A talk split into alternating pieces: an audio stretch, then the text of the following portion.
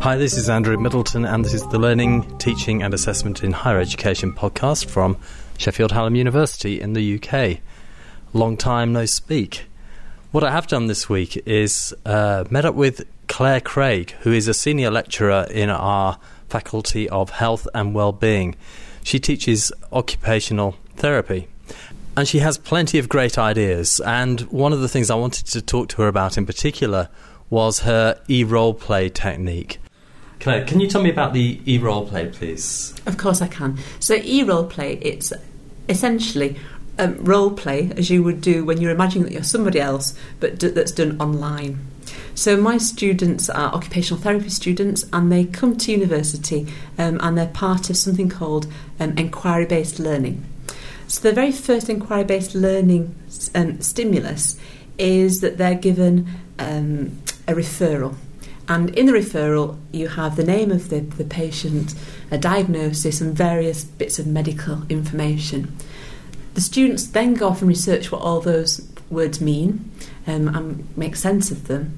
And they're then told that the person in the referral, so the patient or the client, will be online, conveniently on Blackboard on their discussion group. Um, also, they can contact the multidisciplinary team that is the doctor, the social worker, the nurses, um, to find out more information and about the academic the team, presumably. That's right. And then the third strand is the um, is a strand where the students interact and communicate with each other. We use that because it's a way that we can actually look at their clinical reasoning, so we can start to understand why and how they're making decisions.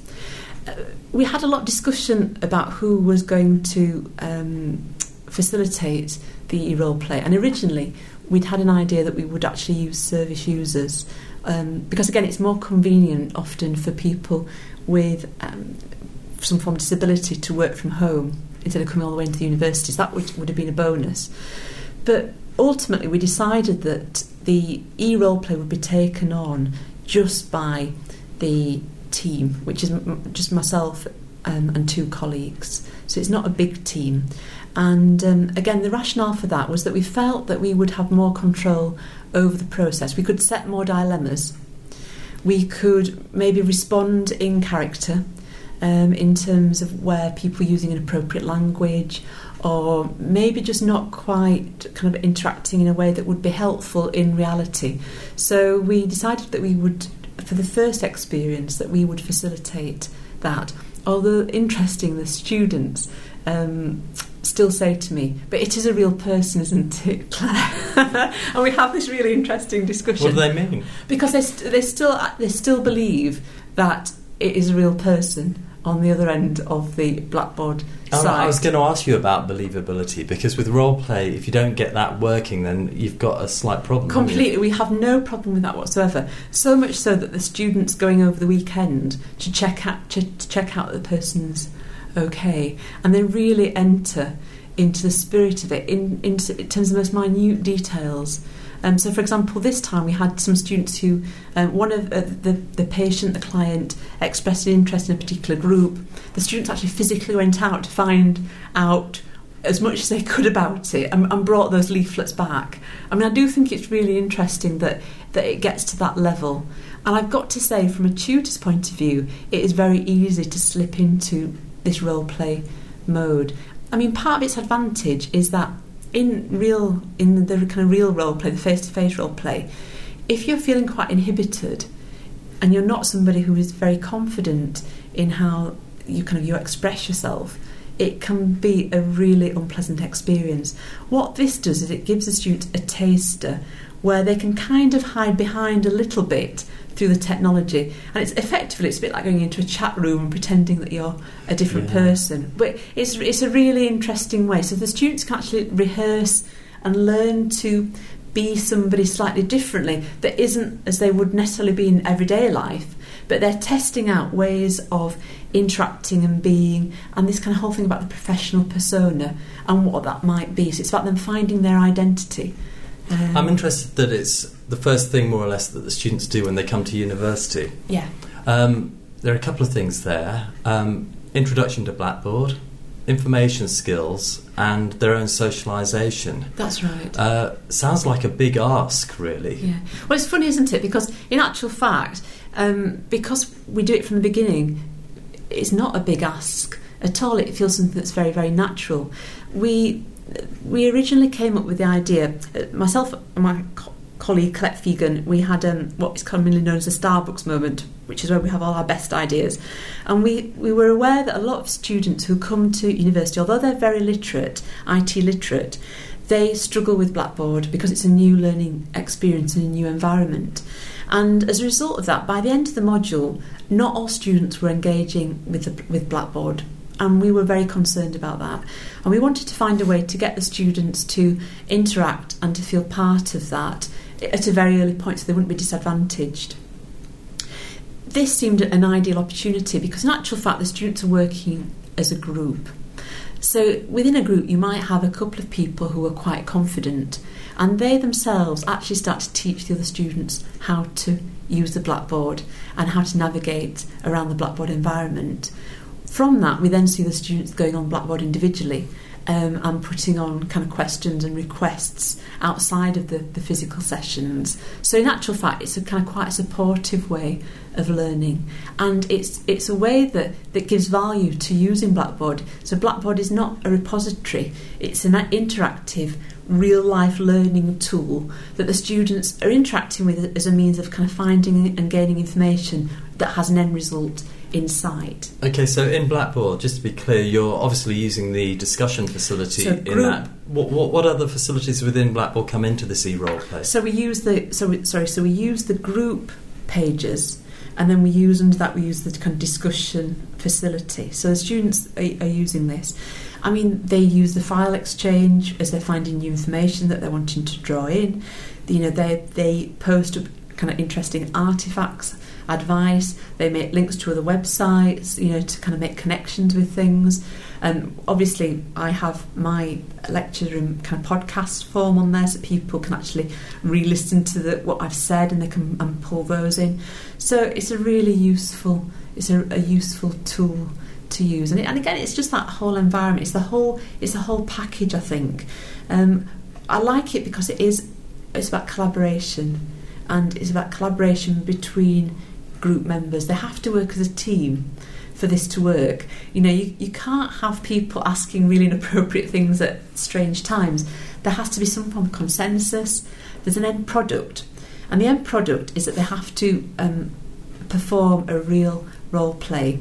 Um, So moving out of Blackboard now and into a, re- a physical situation. a physical situation and how we, we operate that. So we have 55 students um, in six inquiry based learning groups.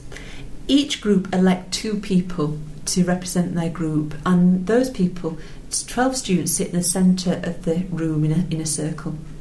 Outside of that circle are the rest of the students in kind of a goldfish bowl.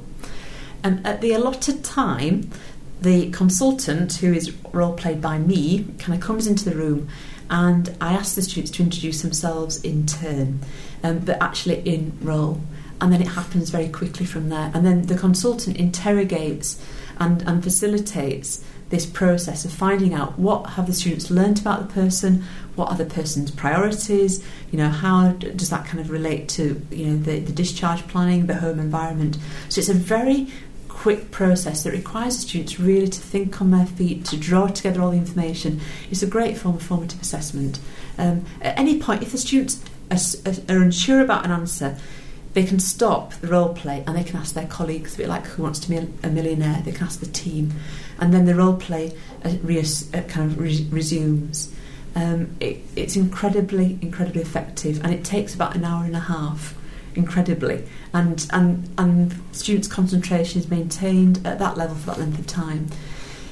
The other students are engaged from ex- in the goldfish bowl because there's always the unpredictability that the consultant might ask a question that goes to the wider group or the wider team. So it's a really, really interesting process and it really pulls together all of that kind of culmination of knowledge that they've had over, over these first kind of four, five weeks.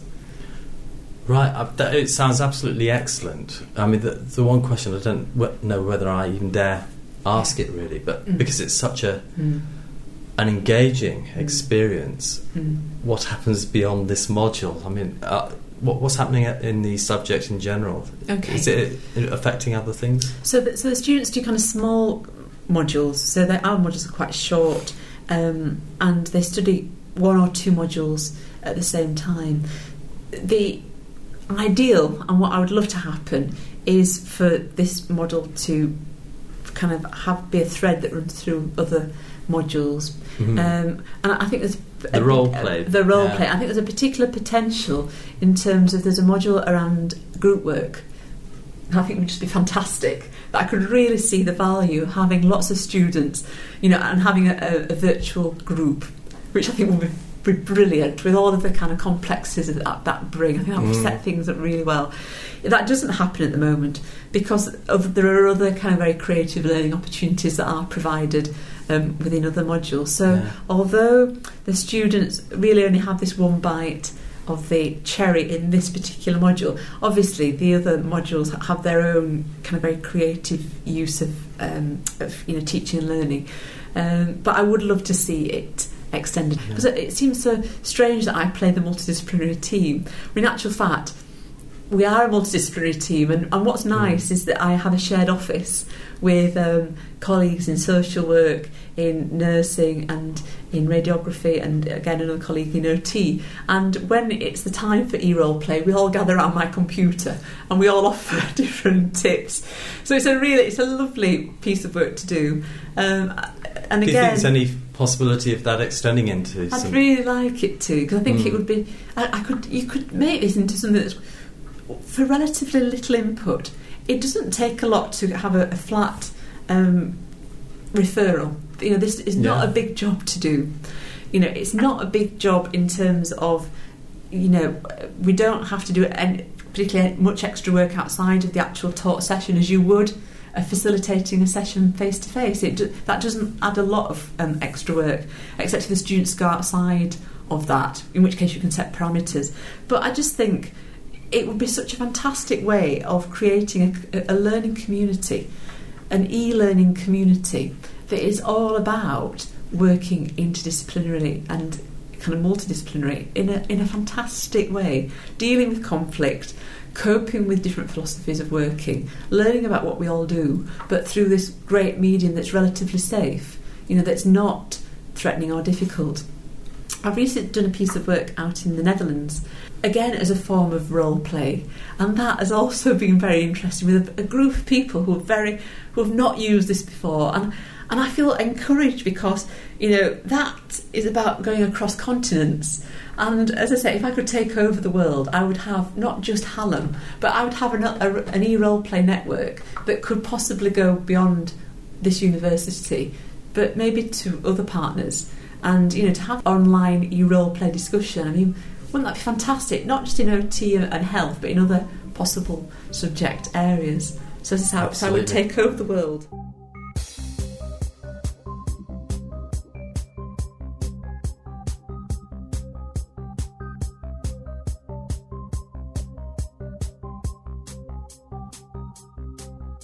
Right, thanks very much to Claire Craig from our Faculty of Health and Wellbeing. Hope you found that interesting, and if you have similar ideas that you'd like to share with me, then please do email the podcast at lta-podcast at shu, S-H-U that is, dot ac dot uk. Cheers.